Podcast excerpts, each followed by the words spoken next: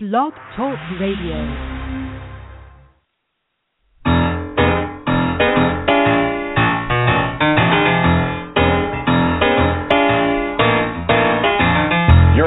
To The Catch with John Fisher on Blog Talk Radio, connecting life to faith. We're just trying to get it together, trying to help their fellow man, hoping we can make it better. Do you really think we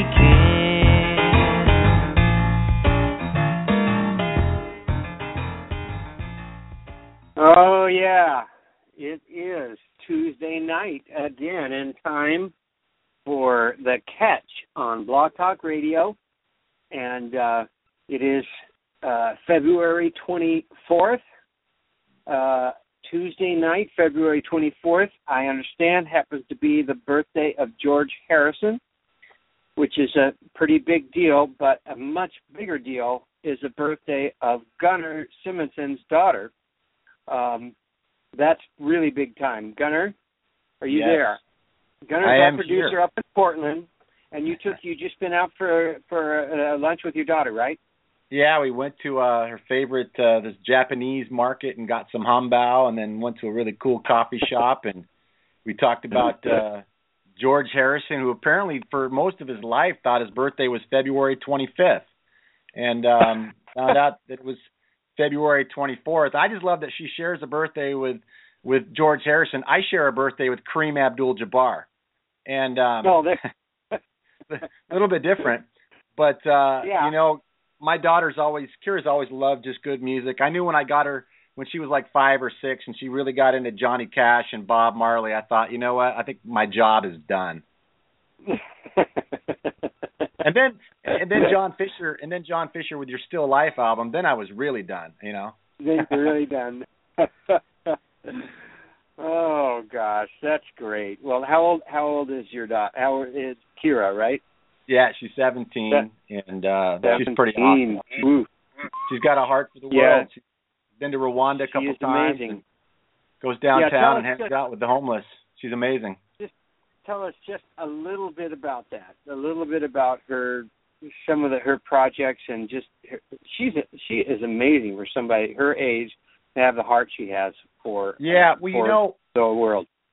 Well, she's seventeen, and you know when she was six years old, she had thirty dollars that someone gave her, you know, for her birthday, and you know, and they're like, well, what do you want to do with the money, you know? And she's an only child, you know. My my wife and I weren't weren't uh, expecting to be able to have children, and and uh, Kira came along, and and uh, she had thirty dollars to spend. Well, what do you want to do with it? You want to go to the store and you know buy a, you know some candy, or you know when I'm six and I had thirty bucks, it was you know basketball cards or whatever. And um, she says, no, I, I, I want this this one catalog, and of nonprofit, this nonprofit catalog, and you can you can buy chickens and things like that. And it, she's spinning the pages, and she goes, no, I want my money to go to these kids that have been rescued out of sex trafficking. At six years Come old. On. Come and we on. said, well, why did you want to do that? And she goes, well, being an only child, these are the brothers and sisters that I don't have, and I need to take care of them. And uh, so she, at six years old, she went on to, you know, raising, you know, thousands of dollars for for uh, these uh, these children that have been rescued out of sex trafficking. It opened my eyes to what was going on with sex trafficking and, and, and the causes there. And there's just always been that thread about her life um, that she's carried, and it's it's um, inspired me and has opened my eyes. And so she's been to Rwanda several times. Um, she comes down every Thursday night and hangs out with our, our homeless friends uh, under the bridge in Portland. And we just love people because people matter. There's no agenda here. It's just uh, that's what it's about. So she's a pretty special young lady, and I'm um, just so grateful. My, my goodness. Yeah, and she likes good music, and she loves photography, and so win, win, win. And she's gonna love yeah. our, and she's gonna love our guest today. Yeah, yeah, this is gonna be fun. This is uh, I'm I'm very excited about uh, today. We have with us from uh, Nashville, we have Steve Hindalong, and Steve is a drummer and also lyricist for the group The Choir, which has been around, I understand, for uh, at least thirty years, maybe more. And uh, we're just going to talk a whole lot about music and and the arts and, uh, and and and Christian music, and where is there such a thing, and where does this all fit together, and and how on earth have these guys stuck together for thirty years? And uh, that's what that's some of the stuff we're going to talk about and uh, find out about uh, for our own lives what it means Uh, for us to, to be Christians in two thousand fifteen. So, Steve, are you there? I'm here, John. Fantastic. Hey, Gunnar, how are you? Good. How you doing, sir? I'm doing really good, yeah. And I got to correct you right away. I'm not from Nashville. You know, I'm from uh, Los Angeles, you know, and I was I was a fan of you, John, in the seventies. And uh, I don't know if you knew this, because uh, you and I talked like in the mid-eighties. We, we, we yes. Remember when our paths crossed, man?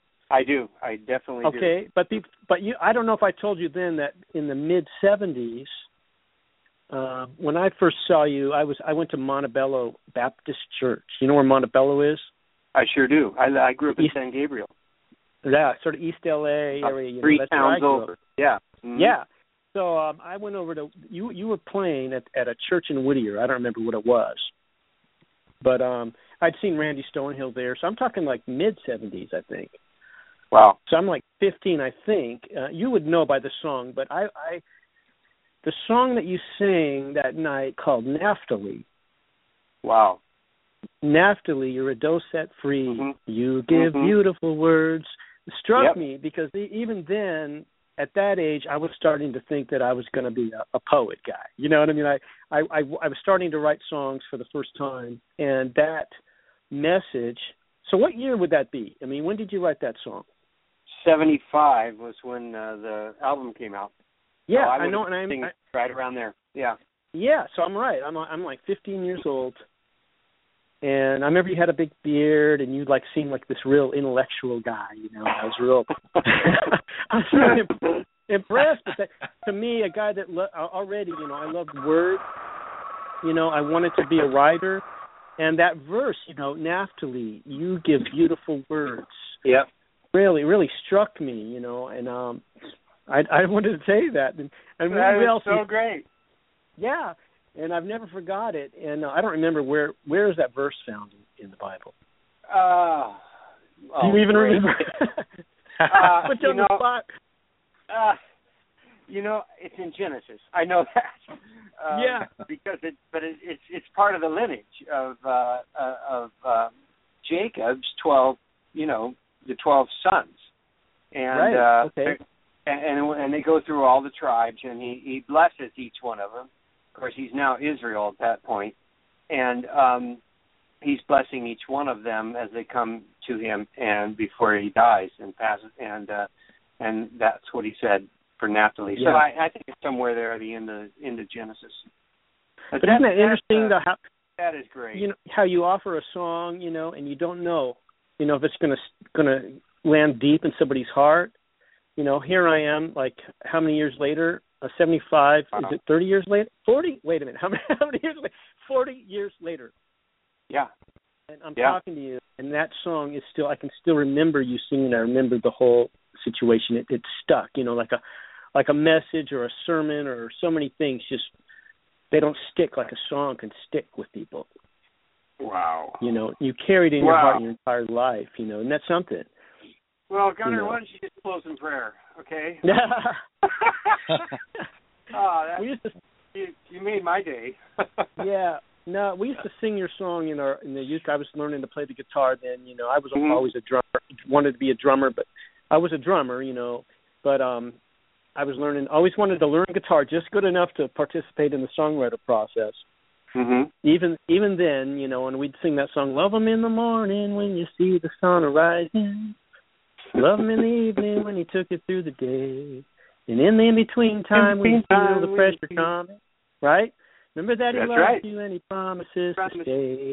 To stay. Yep. Yeah, we learned it and sang it, and that was one of my faves. So anyway, I, I, had, to, I had to tell you that.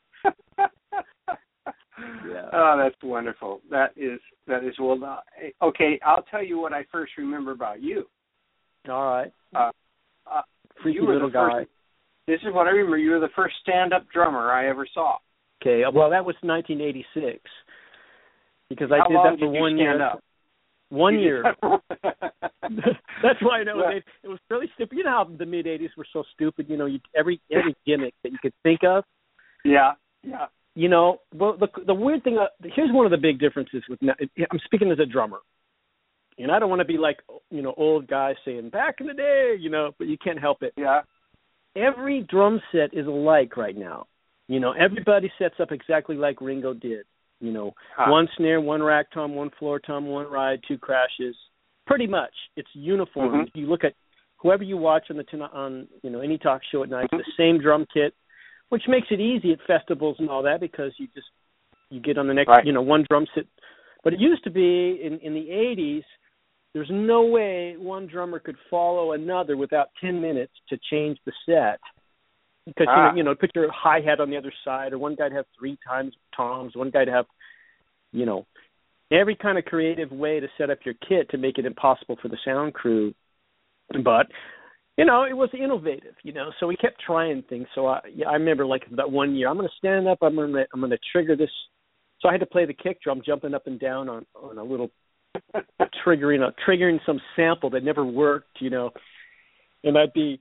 half the time I'd show up at the gig and the, the, the for some reason that thing didn't work and I'm trying to do the gig with no kick at all. I don't know. Stupid idea. Desperate attention. Well, I, you know, drummers drummers are, are just so needy guys, you know, these why do you play the drums if you're a little kid, you know? Is that a sign that you kind of need attention? You know. I don't know. It's it, it's a sign, you know, both of my uh, both of my boys have, have played. Actually, my uh, oldest son has played in a number of bands. He's really pretty good. Um, yeah, it, he huh. just he just does it for fun. He he never did it. In fact, he, he was in about three different bands, and as soon as they w- got all excited and got good and started to get people following them and thought they could be stars, and that's when my Christopher had had enough. That's when he won out yeah. because because at that point it wasn't fun anymore, and yeah. so that's all he ever did. And but he was really good. He still is. Yeah. He's, he's yeah. He's looking for a looking for another dance. He did the you know speaking of different things in the eighties. When did they do the double the double kick thing? And that's are they still doing that now? Uh, you know, well, not so much. Not so much. Guys figured out, you know, things are – drums is setting up and tearing down. Eventually we figure that out. That's what it is. Yeah. You're setting up and you're tearing down and you're carrying gear up and down stairs, you know. Yeah. And eventually, I, I don't know, it took them fifty years of rock and roll to figure out, man, we don't have to make it so hard on ourselves, you know. We don't have to, you know. That's great. I don't know. The eighties, I think, stuff got – really industrial in terms of the hardware. I remember how mm-hmm. heavy stands were, you know. Um, it was just like everything weighed a ton. I was like, oh, that, you know. And then finally, uh, eventually guys figured out how to make sturdy stands that were light, you know. Mm-hmm. Wow. Anyway. Well, I, I, I'm one of those who thought the stand-up drum thing was really cool. I, oh. I, I, entertainment. I just thought that was out of sight. I uh, Well, the eighties was all about entertainment, man, you know. Yeah. So, yeah. And it was a so good I, workout. It was it was a heck of an aerobic workout, jumping up and down. Oh, yeah. Playing a kick. Well, and, and it looked at me like you could really hammer away at him, you know. I mean, probably yeah. even harder sitting down, you know, get get oh, your yeah, whole body yeah. to it. Yeah, especially when, and, and also being twenty-five, you know. Yeah, I could. Yeah. Anyway, oh, yeah. Oh, boy. I didn't so know we were going to talk about drums. I'm not. I'm. I, I'm not. Wasn't emotionally prepared to talk about drums. Mm-hmm. Oh, that's. But that's all right. Start, we've got to start somewhere, and that's a yeah. great place to start. And and yeah. so here we are. You mentioned four, forty years since you saw me, and thirty right. maybe uh-huh. since you guys were really going. Um, yeah, our first always album. Been the choir. Has it always been the choir, Steve? You and the choir. Were there any other startup groups or anything like that for you? Yeah, I mean, I, I was in several bands. You know, I don't, ever since I was, like, say, eleven years old, I don't remember not being in a band mm-hmm. of some kind, wow. you know. And oh, I was a church kid, you know, so I I was always playing, had some group to perform, you know. Um, and then in high school, I my, I was in a band called Touch of Soul in nineteen seventy-six, and mm. uh, I was sixteen, and I think I was the only guy that wasn't Mexican in the band, you know. And huh. uh, remember, I remember we played Reasons by Earth, Wind, and Fire, and uh, Lido Shuffle by Boz Scaggs, and that was one band I remember. I think that was the first. I remember it because uh, the first it was the first pay-in gig. We played a junior high dance, and um, I remember them slow dancing to "Color My World" by Chicago. And at the end of the gig, we all got twenty bucks, and I just thought, man, I'm professional now. But that was yeah, literal garage band where the garage was, you know, L A. You know, it is yeah. the garage door's open, and you hope that girls come and watch you and stuff, you know. Mm. so, so when did when did uh, the choir come together? When and and how did how did that start? Yeah, well, um, a guy named Tim Chandler, who ended up playing bass with uh, Daniel Amos, was a friend of mine. I went we went to, went to Azusa Pacific College together, and this is around nineteen eighty. He introduced me to Derry.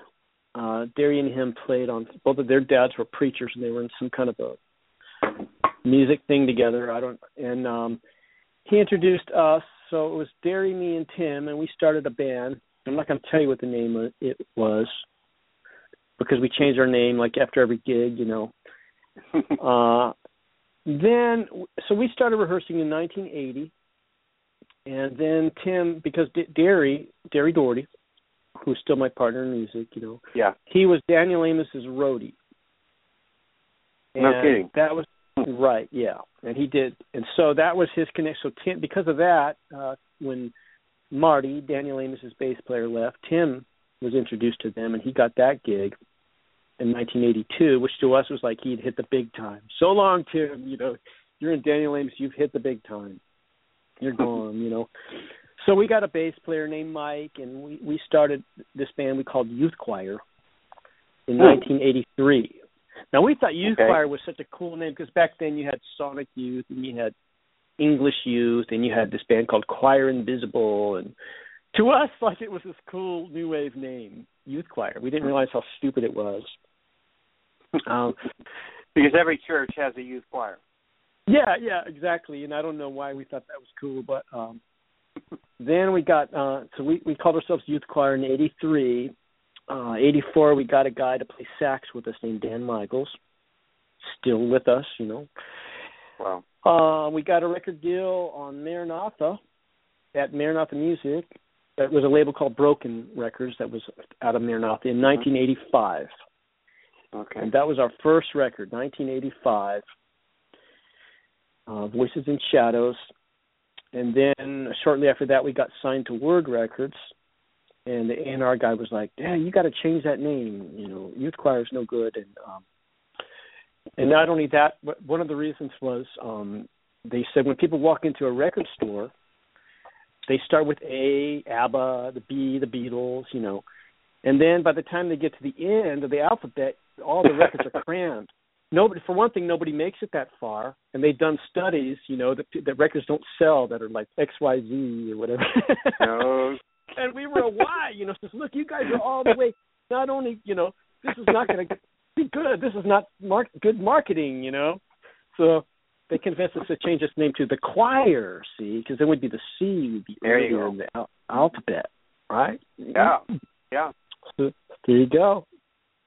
There you it's go. It's a business, you know, right away. It's the industry, you know.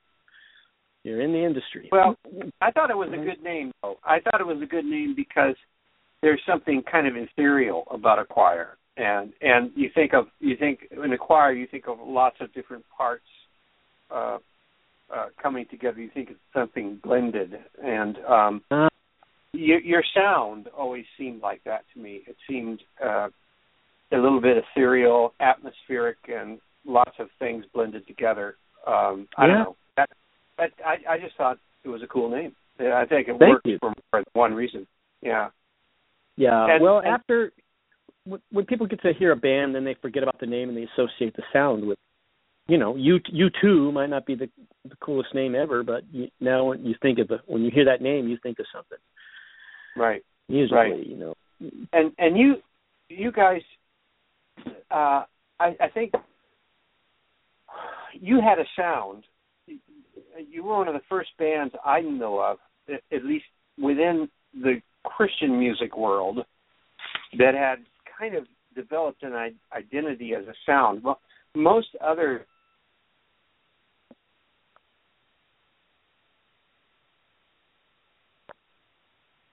Hello, I think I lost you. Hey, Steve, not sure what happened there with John.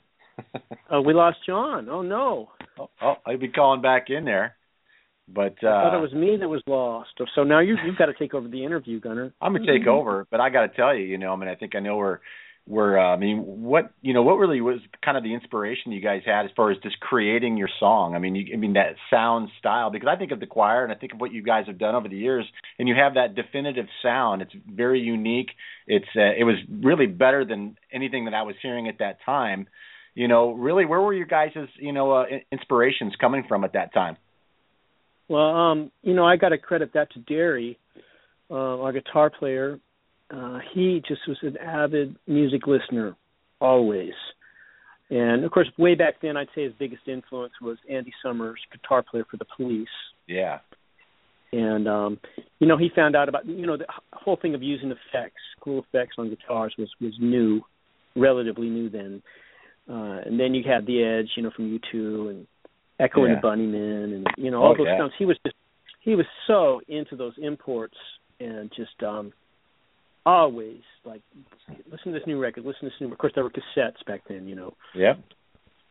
But um, yeah, he he got a great. He was always, and also he was an engineer. Uh, he became he got a little studio, and um, so so he was always into the sonics very very much, and um, influenced me a lot. I was more.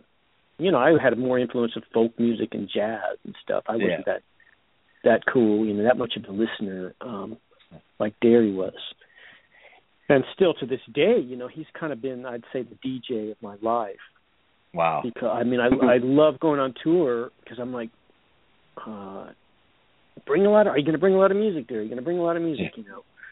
To this day, it's not like we don't, yeah, we'll, we'll listen to satellite radio and, and go down memory lane and listen seventies and sing yeah. all the songs, you know, for a couple hours. But then it's like, what's new? What's new? What's new? This new band, you know, or well, here my I, son, his son is turning on, you know. So it's never with us like it was, it was uh, good in a certain era, and it's not good. I mean, there's always good stuff going on. Absolutely. And, well, I love uh, what you said there about you know him being like this D J for your life. I mean, I've got a friend like that in Charlotte who, I mean, the guy is like. He knows anything and everything about music. He's like, oh, I got to tell you about the latest, greatest, like heavy metal band from Japan, you know? And I'm like, I'm right. Like, I no idea, but it's like, we just sit there and it's just like, we'll get together and we'll just share new music that we're discovering. You know, it takes you back, you know, back to the, the record shop days, you know? I mean, we didn't have a chance to, to hear the music. You just kind of flipped through records and, and, and discovered things. Yeah. I think it's really important. I, I tell uh, writers and uh, encourage people to, what I say, medicate your soul, medicate yeah. your creative soul, and that is with our influences, and the things we listen to, but the books we read and the conversations we have and the places we travel to, you know, the, the things that mm. we expose ourselves to uh, influence our our art. I mean, yeah. our, our artistry is not so much learned as it is cultivated, mm. I think, and And um, so, yeah, at first, our, our influences are more, most new bands, young bands, I shouldn't say young, but just new bands, are their influences are more transparent. You yeah. totally see who they're into. Whereas, yeah. hopefully, as you, you get on, and also with other with different guys participating in the creative process, um, you get a blend and you get something that's hopefully unique yeah. and not completely derivative. I remember a, a turning point for us, I think, uh, we did this album called Chase the Kangaroo. Yeah. And uh, this was nineteen eighty-seven. And uh, U two was so huge then. And everybody, and everybody started to sound like them. All the guitar players did. And even Derry was so into The Edge. And I remember thinking, getting mad at him, thinking, you know, it, it sounds too much like, everything sounds like The Edge, you know. Yeah. And so I decided I'm not going to listen to U two anymore. Like Rattle and Hum came out, and I, I didn't hear that album. I just decided I'm, I can live, I can create music without ever hearing them at all. And uh, he started out with this song that's the first song on that album. It's called Consider. And he started playing this ding, ding, ding, ding, ding, and then with the delay on the guitar. And I got so mad. I'm thinking, God, he's playing like The Edge. And I, I told Tim, the bass player, I go, whatever, you know, uh, I'm going to, you know, do whatever Adam Clayton would not do. You know? And I'm going to do whatever Larry Mullen will not do. So I get on the ride simulator, start going, bing, pack, bing, pack. You know, I don't get on the hi-hat and go, you know. I do I do the opposite. I do this crazy kick drum pattern, and Tim does this instead of straight eighth notes like, like Adam would do. You know, he, he does this wild. So between the drum beat, the bass, guitar, and the guitar, you know, it does not sound anything like U two. Yeah. But, you know. And that was, uh, that was Consider. That was a song mm-hmm. called Consider. Yeah, if you hear it, you'll see what I mean. But if you took this the guitar here? part. Are you playing it? Yeah. There you go. Oh, yeah. Listen to that rockin' drum beat. There you go. There it is. There, yeah, there it is. Oh, yeah. Wait till I kick into that beat. Yeah. yeah. Oh, yeah. Okay. There you go. There you go. I think we got John. John, you back with us? Uh, yeah. I don't know what happened. Dad, I was having a nice conversation, however. I was. Yep. I, I I was I was talking about the choir sound. I don't I don't know when I dropped out, but but I was talking about how um, I always thought they were one of the few few bands at that time that that uh, had their own sound. They weren't trying to be like somebody else, you know. Um, you remember the chart they used to have, you know, if you like so and so, you'll like the Christian counterpart. Yeah. and. Uh, yeah. Uh, I always thought you guys were doing some, some really, really great original stuff. Which, oh, thanks, John. You know, I, I I wonder about it now. I you know we're gonna jump we're gonna jump really, you know, fast here through thirty years, uh, because oh, how can we begin to capture the changes that have happened not only in, in, in, in the Christian market and in Christian music, but in music in general, the way people hear music, they buy music. But you need record companies anymore. You you can you know you can do it.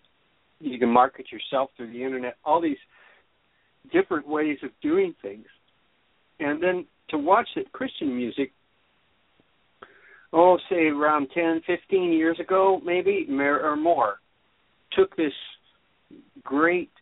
To turn towards worship music because mm-hmm. as, as as what you know as what we started back in the seventies with Jesus music, and then you guys perfected into the eighties.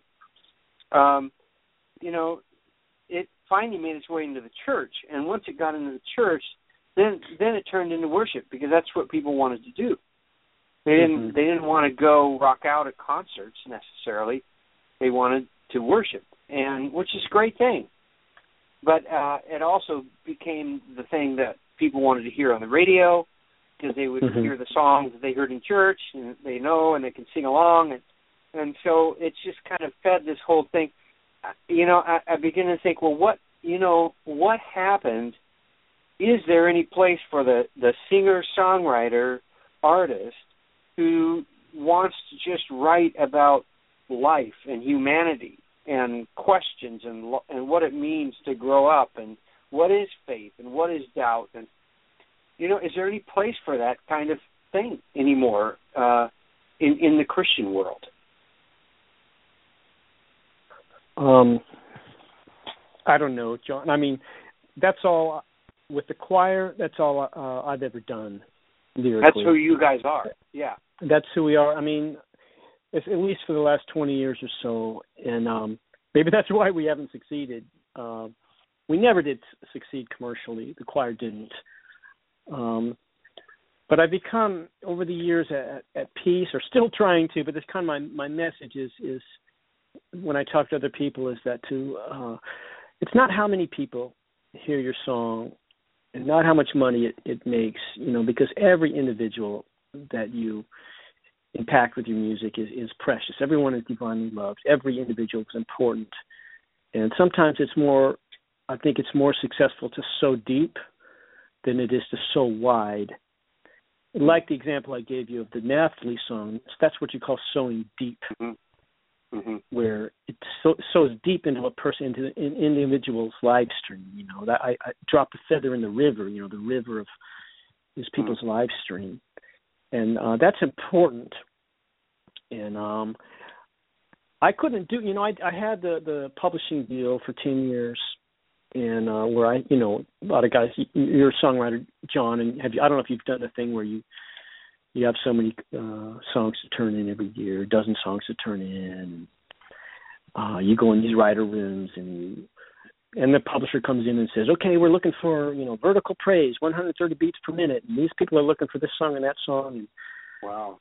I would end up sitting there with the writer, and the writer would, I would realize that they were sad about something and find out they had to put their dog down.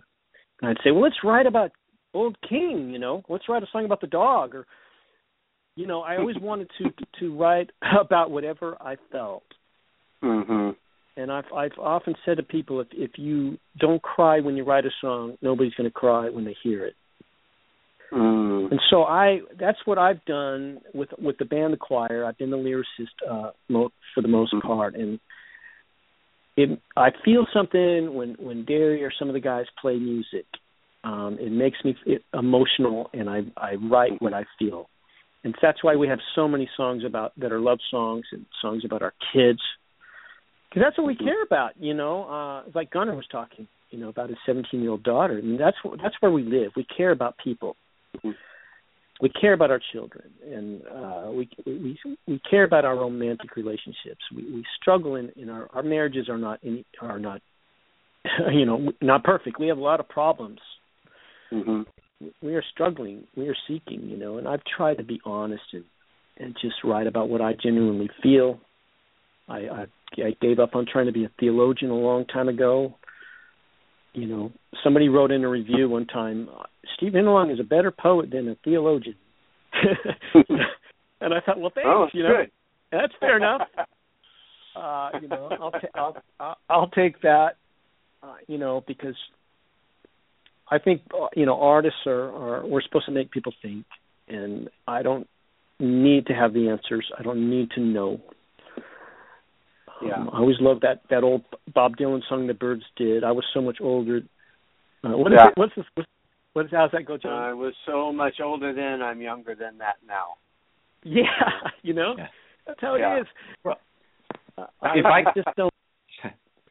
if, if I could jump in here on that, John, I mean, what you're saying there, Steve, you know, one thing that has always stood out uh, to me, and, and just how, how I, my dad taught me, he never played an instrument, but he taught me to never let a song pass you by without letting it do to you what it's going to do to you, and mm. whatever that means. But but with you guys and what you've done over time, you, you guys have a tendency with your music to take me to that place and not just tell me about a place, whatever it might be or whatever the emotion is that you're singing about or talking about. Your music takes me there, and mm. I think so many people are telling me about a place, but you guys take me to that place, and I've always really Uh, appreciated that in, in any music, but you guys have done that so well. Yeah, thank you. Yeah, thank you, and thank you for you know, listening you, to us. I mean, I really appreciate you, that. Uh, have you found, Steve, that has your audience kind of just stuck with you all along? I mean, when you we're going to talk about your tour coming up uh, in just a few. I definitely want to cover that because I'm very excited to hear what's coming up for you guys, but. You know, will that audience be um, who have been with you um, a long time? Or are you getting new people, a lot of new people? Or how does that how does that work? Yeah. Well, we have yeah, we have such a faithful audience. And um, there's this whole second generation of people that brought raised their kids listening to our music. And, and there's oh, okay. a lot of, uh, I guess, listeners that, that, because a lot of the songs were about uh, our kids. Mm-hmm. And they were mm-hmm. the age of our kids, so I have a lot of these kids, uh, young people in their twenties, that say, you know, I grew up with your music. I mean, I was identified with it. Yeah. Um, I mean, their parents made them. I would say that was good parenting, you know. But we do have a lot of parents sitting there with kids in their twenties, but it has been cool. a long time. And um, yeah, I mean, we, we have this very faithful audience um, that's been devoted to us, and, and it's it's not like big crowds, you know, but we can play in any city pretty much in the country and have mm-hmm. a room full of people that, that and they, they all are singing every word. Mm-hmm. And that's gratifying yeah. um, a lot of the time. And some of the time, it's like we're, I remember just recently I was riding in a van with Derry. It was just two of us were doing acoustic shows, and and we were in Iowa or someplace. I don't know where, but we were, it was just a long drive. And and he said, "Man, it's taken us forever to get nowhere." And I said, "Yeah, that's our career, isn't it?" You know? you know, I think we probably had a bad gig the night before, and you know, sometimes you just feel like failure, you know, all the time. It's so hard. Um, but then you look at it, you play, and if you're in a living room and thirty people are in there and they're singing every word, it, the songs come alive, and it's worth it all. Yeah. You know, and so uh, I'm grateful. For the most part, I'm very grateful to to get to do it. Uh, we do it because we have to. We don't know how to do anything else. We've been doing this so long. John, you know how that is. You know, it's like you rowed out onto a lake with a rowboat, and you cannot see the shore, and you just have to keep rowing. Mm-hmm. You know, other guys yeah. hopefully in their in their twenties or early thirties, they realize, oh, I can't make a living playing the bass. Yeah, no, no kidding, man. What an idiot. You know, what did you think you could take care of your family being a you know playing in a band? I mean, how stupid is that? Uh, but we're way beyond that. You know, we're we're we can't. There's no reinventing for us. Uh, we can't do anything else at this point. We got to keep on playing the next show. You know? So that's why we're like, okay, it's the twenty-fifth anniversary of Circle Slide. You know, uh, let's go. Let's play that album, and let's let's. It's another angle or something, you know, to keep on doing it. That's great. That's great. You know, and I was thinking, because of these people uh, who follow you, and because you have you have a very loyal following, um, I, I, and you know, I'm just I'm trying to figure out, you know, where where Christian music is at now and music in general. If you just if you guys just suddenly showed up on the scene right now with your full library of stuff, um, I I don't know where you'd be. You know, where you I don't think you'd have a place in Christian music. Do you? No. Oh, no. Heck no, no. Well, we never did, you know, because it's always like, well, where's the salt in that, bro? Or, or what about Jesus? yeah. You know? Uh-huh. No, we never did have a place in it, really. And we had we had a place uh, in, in, in, like I said, in the hearts of individuals, but yeah. we were they couldn't we couldn't be sold, you know. We couldn't you you couldn't sell us. Yeah. And uh, yeah. You couldn't then, and you can't now, I don't suppose. So, so you've kind of carved out your own place there now. Your your album, but you're still recording, and, and who's putting those? Who's putting? I didn't even check. Who's putting those albums out? Well, right out now? is a pretty strong out is a pretty strong verb, John. I, I don't yeah, know. It is. I don't know if they're out, but I'm just kidding. Um, no, it's just our own. We're indie like most everybody else, you know, and we're, okay. we're working. Getting on the social media and, and doing it our, our own. Oh, okay. We so did you're not, you're not, you don't have a record company. Oh, we haven't had a label for decades. Um, you know, we we just did a Kickstarter just this last year and did an album called Shadow Weaver. Really proud of it. We think it's our best record we ever made. We really do. Yeah. And uh, we've done, I think, three records in the last five years.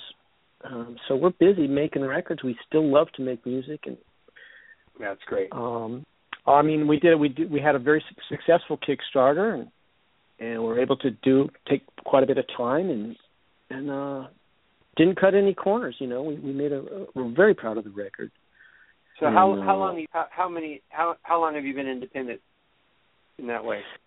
I think our last label album was ninety-seven. I want to say on maybe two thousand. I'm trying to remember if the one in two thousand. Mm-hmm. Mm-hmm. Um, I think that ninety-seven was the last one that was on a label. We did six albums on on on uh, in a row in the first six years, and four of them were on Word. We've done fifteen albums over our career. There was a lot of time in uh, in the two thousands where we quit. I mean, I got very busy producing, and I've been bu- busy producing bands and things for a long time, but I, mm-hmm. I produced this, this series called City on a Hill uh, in the in the early two thousands that kept me busy for about five years just doing that. And that was, um, you know, a good time for me commercially. It was the only thing I've ever done that you would say was successful uh, because it was worship. It was worship music, and it was at the at the front of that, that trend, I guess, yeah. that you were talking about. That was what when yeah, it started well, you guys, to happen. Yeah, yeah. Well, you guys did some really nice stuff. And I, who did you work with on that? I remember you teamed up with. Uh, was that Phil Kagi? Or well, Phil, Phil was one of the artists, but I, I was on. Yeah. Um, Essential, which was part of Provident. Mm-hmm. Um, and so they had Jars of Clay, and I had Sixpence on the record, and um, Caitlin's Call, and uh, uh, Nicole Nordeman, and um, yeah, Phil Kagi. You know, I always had brought somebody in that, you know, yeah. that I respected, you know, a lot of... I, on and on. I did four albums with, with uh, all the artists that were you know, pr- pretty major, so it was a great opportunity for me. Mm-hmm. Um, it's the only thing I'd ever done that was like definitely big budget and full on orchestra, and ah. it's just the only record, the first record uh, that had God of Wonders on it that I co-wrote with my friend Mark Bird was mm-hmm. uh, extremely successful commercially, and I'd never experienced anything like that. Yeah. So that was a whole other world for me, where okay, almost, money was almost no object, and you have a full orchestra, and yeah. that was an interesting season for me. And I was always the guy that produced the, the indie rock bands, the, the mm-hmm. grungy rock in the nineties. And so when that happened, I, I had a yeah. identity crisis. Yeah. Did you ever and, feel uh, any, any, did you ever feel conflicted in that? Like you have to, completely. you have to do this yeah. other stuff. This is Absolutely. really you, maybe. Wow. Absolutely. I was, I was very conflicted. And I became, I guess, a commodity. I mean, I, I'd written, I was successful, and, and so um, there was an expectation that I would deliver in, in um, producing things that I'm like, I don't really like, you know. I, I, I liked more, uh, I guess, edgy stuff, or, or I was always, always been a, a rebel, you know. And I didn't. I didn't know how to handle being like it's in the mainstream. You know, I'm, I'm like you got me mixed up with somebody else. You know, and everybody's co-writing with me, wanting to write worship songs for the, to have that. God of Wonders was so successful in, in churches and everything. Yeah.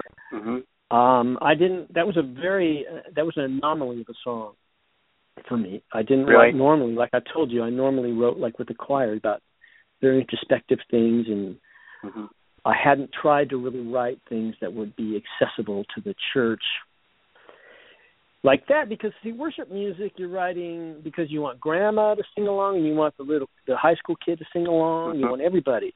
You, the, the goal is not tension. Whereas mm-hmm. with rock music, I think there, that tension. I always said tension reflects reality. If it doesn't bother somebody, it's not good art. You know? So it's a whole different mindset. And um, I couldn't stay there. I couldn't live there. I couldn't. I couldn't just keep doing that. It kind of shriveled my soul. Wow. And I couldn't write those just Christian songs in a in a in a room in a writer's room, day after day, yeah. to try to succeed. I, I it, it didn't feel authentic to me. And I've always been like the name of our record right now is Shadow Weaver. Yeah. And I've always yeah. been what I call a shadow mm-hmm. weaver, which is light and dark. Mm-hmm. Sometimes I, I feel clarity, and sometimes I'm absolutely confused. Uh, yeah. Sometimes I have hope, and sometimes despairing. Um, light and dark, and I'm still I'm still that way. And uh, kind of, I think most of us are really, if if we're honest. Uh, there's mystery yeah. and there's understanding, and, and even within the Bible, there's so much. Uh, God is without and God is within. Yeah, it's mysterious, and the, the Old Testament and all this language about in the clouds, above the clouds, the mysterious God, and then Jesus said, "The kingdom of heaven is within you." You know, without and within is so complicated. It's so who is God? I love what um, Oswald Chambers said, a quote that I've always remembered. I got that book, uh, My Utmost for His Highest, in nineteen eighty. I was twenty. And I remember the one thing he said, um, after the, the amazing delight and liberty of realizing what Jesus does comes the impenetrable darkness of discovering who he is. Yeah. Who is God, you know? Uh, yeah. He doesn't, and we, we, it's important that we, we uh, come to an understanding of our own salvation. Every That's an individual thing. It's a personal thing. Yeah. Work out your own salvation with fear and trembling. Um, that what Jesus does. Oh, boy. But who is God? Yeah. Who is God? I, yeah. You know. And, you know, right right now, uh, Steve, we're, we're just delving into probably one of, one of the hardest things about being a Christian today is that, uh, you know, we we are um, Christians have have been reduced uh, to just a few issues and a few things that we supposedly stand for. And the world thinks that they know who we are. And, um, you know, and, and then there's a huge conglomerate that feeds that because there's there's an industry and there's money to be had in that. And then you're trying to, in the middle of that, still have a real faith, which, which is ambiguous, which, uh, you know, you're going to have questions and doubts and things unresolved. And, and gosh, it, it just gets really frustrating, doesn't it? Uh, you know, I it does. I, I I wrote a catch this morning a little bit about this, and um, I, one one of our readers wrote me back. He, he says this: I was I was on my way to lunch and was following an S U V with lettering across the back, "Jesus is my friend. He died for me." Unquote. My immediate uh-huh. reaction was, Uh, would I put that on my car? And I thought not, which was immediately followed by, well, why? Are you ashamed of the gospel? Which was followed by, no, not me, right? I was glad to have read your catch.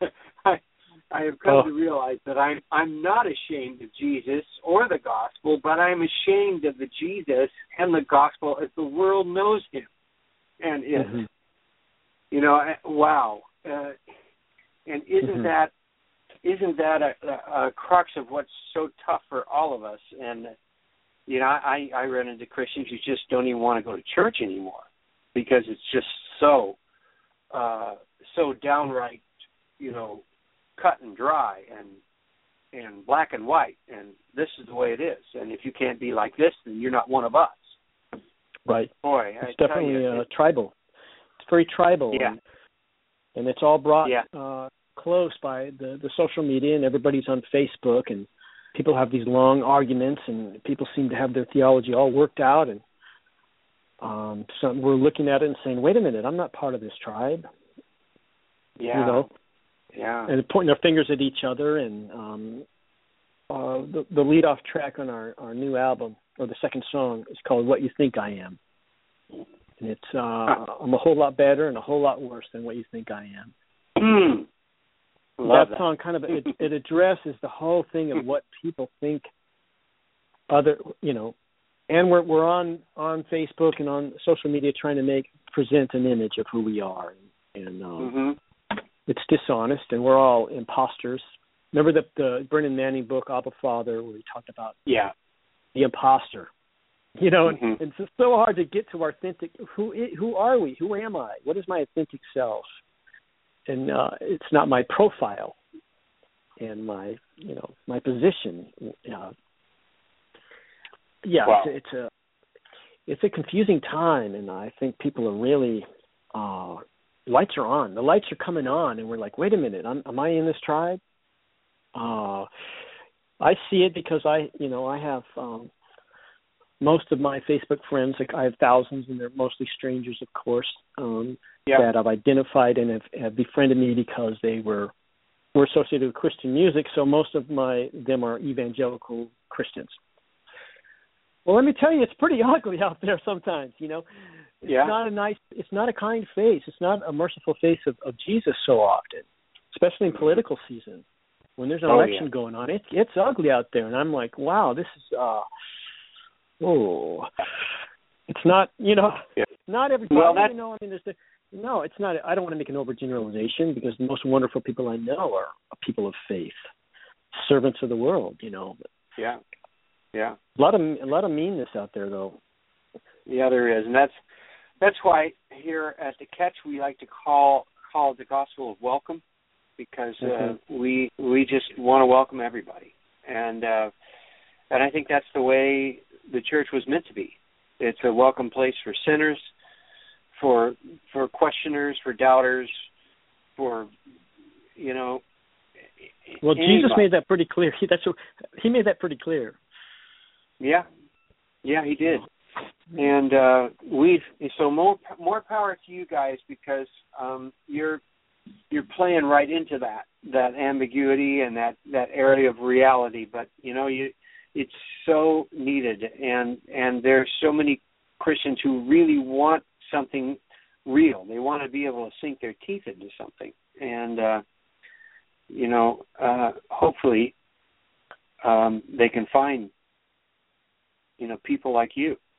And, uh, and and hear some hear some truth in a in a refreshing, real way.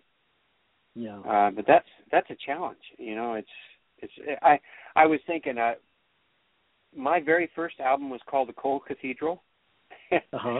and I and I, and that song, I have a picture of myself kind of screaming inside of a church. It, it can't anybody hear me. It was it was all uh, because church was irrelevant then. And I'm I'm thinking, gosh, you know, if I if I were to write it again, I, I'm I'm screaming again, but I'm screaming for an entirely different reason. You know, mm. it's it's like you're not you're still not speaking to me, because you're not speaking into the reality of my life. You know, mm. you're not speaking into my struggles and my questions and my doubts. And, you know, I, I can't I can't do this. Right. Somehow we've got we've got to capture that for people, don't you think? I think so. You know, I I don't know what other people need to do. I try not to be critical of other bands, you know, that do mm-hmm. have a what they call a ministry, Christian ministry, whatever. Um, but I, I I I know what I feel right doing myself, and that's just being as honest as I can. Mm-hmm. And, and, and you know, my motivations are, are impure and selfish and, and confusing. I, it's so hard to know why we do what we do. Yeah. You know, um, learning to be honest, you know, that's like a lifelong uh, journey. Yeah. Yeah, it sure is. You well, know, I, I remember I, I produced so many bands, you know, in the in the day, and and um, a lot of guys that thought it, it was a calling, or the Lord told them to be a, a rock band or whatever. And I was like, no, I, if you're gonna, if the Lord's calling you to do something, it's to serve somebody. You know, wash wash the disciples' feet. That's how he showed them how to live. You know, the last thing he did before he was going to die is like, this is how you live. If you want to experience joy, serve other people. Not not be in a rock band and sign autographs. And you want chicks to dig you. That's why you do it. Just like everybody's in a rock band. You know, and somehow you think it's different that the Lord is. I don't know. You know, we, yeah, and I did yeah. the same kind of the same thing, but we realize our our, our motivations are we're, we're human beings. You know, we're, we're artists because we're insecure. We need affirmation. Um, you know, when we drive down the street after the gig, we all how much merch did we sell tonight? Can you know? Can you count it? They all count the money. You know, we're just human beings. Um, yeah. Yeah. Wow. So true. So true. Well, we're going to have to wrap it up here, but tell us about this uh, twenty-fifth anniversary uh, tour coming up, the Circle Slide yeah. landmark album. You know, th- th- I have, I've never heard anybody do, the only other time I've heard this done was Brian Wilson. He did his Pet, pet Sound tour. He did, did oh, the whole really? album start to finish. Yeah, he did the whole thing start to finish. Yeah. So is that well, what you're going to do? You're going to Yeah, it's yeah. a short album. It's only thirty-eight minutes. You know, albums used to be shorter. Uh, mm-hmm. But, yeah, we'll do the whole album. And uh, it cool. was kind of the favorite of our audience. It was our, our, our heyday. It was our uh, uh-huh. sixth album. And right in nineteen uh, when was it? nineteen ninety Yeah, twenty-five years. nineteen ninety yeah. which was interesting because it was right before. No one knew Nirvana was right around the corner and grunge was going to happen. You know, it was the end of the eighties. Yeah. It was a very interesting musical time. You know, you had uh, The Cure did Disintegration, and and uh, we liked this band called The Church that did Starfish. There was these moody, reflective kind of albums happening at the end of the eighties after the crazy, you know, eighties mm-hmm. stuff. Mm-hmm. And then yeah. right around the corner, you know what I mean, it changed, and it, and it was this whole Seattle movement. And I, but anyway, that Circle Slide kind of was, was uh, we really knew it kind of had our thing, our sound down at that point, and I think we made a really beautiful, moody album, and people amazingly still remembering it and uh, cool. seem to be excited about it, at least our audience is. And like I said, we just did a new album, and people want old bands to play the old songs. So, you know, uh, we'll play that album, and then, you know, hopefully we'll, we can come back out and do like three or four off the new album. You know, good. Whatever it takes to get them to listen to our new songs, you know. yeah, yeah, yeah, sure. Well, where, if uh, if any of our listeners uh, would want to um, see if you're coming near them, where would they find out about this? the choir dot net The that the choir, T H E choir. Yep. The choir dot net Dot net. Got that, folks? That's our, the choir dot net We're on the web. The, uh, we're on Facebook and all that. Easy to figure out. Easy to find us. Okay. All right. Good. And uh, yeah. check it out. See if there. Uh, you know how how how many uh, concerts are you doing? Do you know yet, or are you just? We're we're probably going to do about five weeks, I think, five or six weeks, depending. At least to Great. Start out, we'll, you know, we'll do like three weeks and then take a week off and then go out and do another couple of weeks, and we'll see what happens after that. You know. Great. Well, I wish yeah. you well. I hope it's well received. And uh, you're going to yeah. do any? You're going to be out here at all? Out in California? California? I think we are. I, I, I think we are. It's hard to get out west, you know. I mean, it's yeah. harder to, harder to tour out west because it's like it's so linear. You know, you know how it is. Everyone. That's why people move back yeah. east, because it's you can do a circle. You can't do a circle when you're west. You go up to Seattle, and then where do you go? Yeah. Back down. you know, go to Utah. Anyway, you know, um, I think we'll make it out there. I think we will. Cool. Uh, cool. Maybe well, in June. I will check but we love out. to play live. I tell you, I I tell you, I love to play live. I love the variety that we get, and yeah. I get to get behind a drum set and hit the drums hard. I'm really happy about that. Well, you just keep hitting those drums and keep writing the great songs and keep being on it. I know that's what you have to do. So yeah. uh, I'm going to have to it's tell you that. It's what I get to do. Uh, yeah. That's thank you, you John. Do, thank you for, so. for thank you for talking to me, and you too, Gunnar. You bet. Are you thank there? You. Is Gunnar still there? Yeah. Yeah, I'm, yeah, I'm still here. here. Steve, thanks so much yeah. uh, for being a part of this, and uh, and I hope uh, that you guys get a chance to play some of that music off that new record, because I got to tell you, that's a really good record. I really enjoy it. Oh, uh, thank you. Thank you so much for listening. I really appreciate it. I really do. Well, What You Think I Am is a great song, as you mentioned, uh, one of many on that record. And so thanks for, as John said, thanks for being honest and keep banging those drums. All right, I'm going to. Thanks, Steve. And I'll get to Nashville. We're going to spend some time. I'm going to get there. I got to get there, and we can hang out. All right. Let me just you got you got my, my number. Let's get together. All right. All right. Thanks, you guys. Beautiful. Thank you. All right. God bless you. Bye bye. Bye. Well, Gunnar, that was fun. Absolutely. Well, that was so much. Really good. So much, uh, so much uh, wisdom, and, and Steve, and just uh, as a musician, you know, for me being brought up in music alone, just talking about that part of who Steve is, um, mm-hmm. he's he's been a huge inspiration to me as far as when he does play live, the passion, he just he just gets lost in that music, and he just takes you to that place, and I've just really appreciated the depth of his composition. Yeah. It's so good, so good. Great. Yeah, it is. It is. And it's just amazing that they've been able to do this so long. And okay. uh, I think that's a testimony to the fact that, that they are they are touching people at a deep spot, and, and they keep coming back, you know. And yeah. like he says, they, they brought their children. They re- brought their children up on it. Yeah. And well, uh, so, and, you know. And I think, John, yeah. you think about that, too. I mean, here's an indie, really, for the most part, indie act. It's been since the, the, the you know, mid-nineties, late nineties, when they were on a record yeah. label. But they've stood, they, they've, they've hung in there. There's so many people that were kind of just, you know, in and out. One album, in and out, you know. Right. And, And who knows, you know, what, what what they're doing now. It's tough to just stay, you know, relevant. And um, whether or not sales or commercial success or not, their music has remained relevant. And they just keep writing great music that gets you thinking, that, that evokes that, yep. that emotion. Their music has that sound that, that kind of creates a, an emotion when you listen to it. Yeah, it does.